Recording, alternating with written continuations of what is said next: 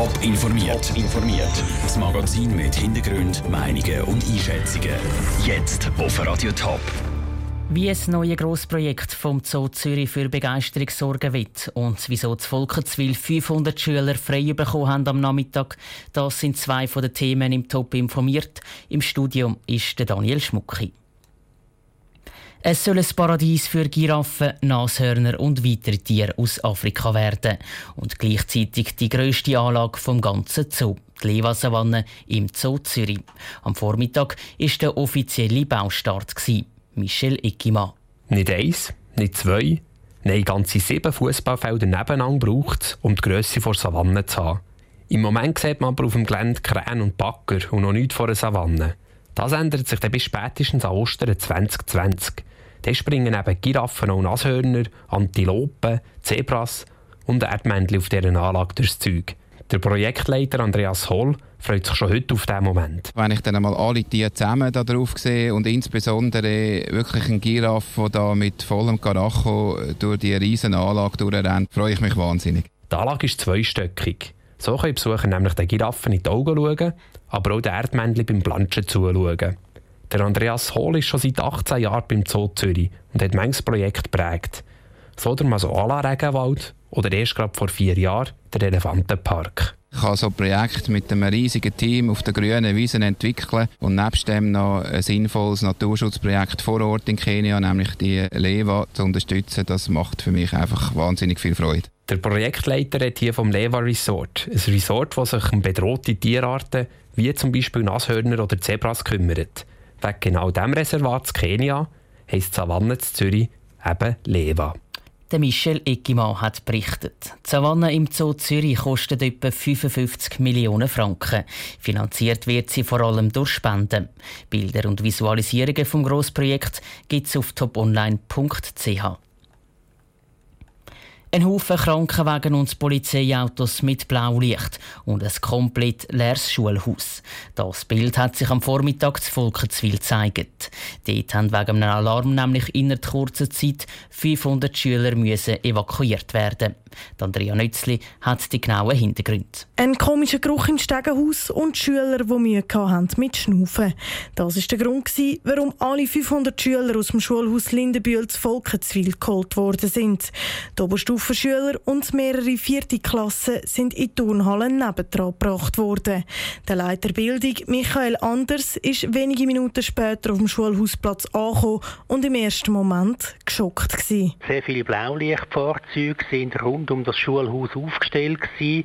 Es hat so ein eine hektische Atmosphäre gehabt, so eine dramatische Wirkung gehabt. In meiner Funktion als Leiter Bildung, eine Hiobsbotschaft, oder? Und dann äh, hofft man natürlich, dass äh, den Schülerinnen und Schülern und selbstverständlich auch unseren Lehrpersonen, dass da äh, niemand zu Schaden gekommen ist. 35 Schüler haben Mühe mit Schnaufen und sind von der Sanität behandelt worden. Ins Spital hat aber niemand müssen. Während Spezialisten das Schulhaus nach einer Ursache untersucht haben, haben die Schüler in der Turnhalle spekuliert. Die Mehrheit der Schüler, die in der Halle war, die hat man bei Laune gehalten. Bei Primarschule hat man sogar Sport gemacht in der Halle und hat man einfach laufend auch informiert, weil natürlich auch dann relativ schnell irgendwelche Schreckensszenarien da irgendwie austauscht worden sind, was da jetzt alles könnte explodiert oder passiert sein, dass man da einfach laufend auch können informieren Nach dem Mittag ist das Schulhaus wieder freigegeben worden. Unterricht hat es aber keinen mehr gegeben und die Schüler haben frei bekommen. Was genau das Problem war, dass die Schüler Mühe bekommen haben mit Schnaufen, ist noch nicht klar.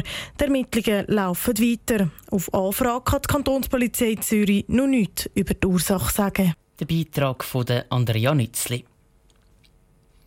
Wenn sich die Thurgauer Kantonsräte von der SVP mit ihren Ratskollegen von der SP auf Wurst und Bier treffen, dann ist Vega. Nach der traditionellen Vega-Sitzung vom Grossen Rat gehen die Thurgauer Parlamentarier nämlich einmal noch zusammen zu Mittagessen und eins, zwei trinken.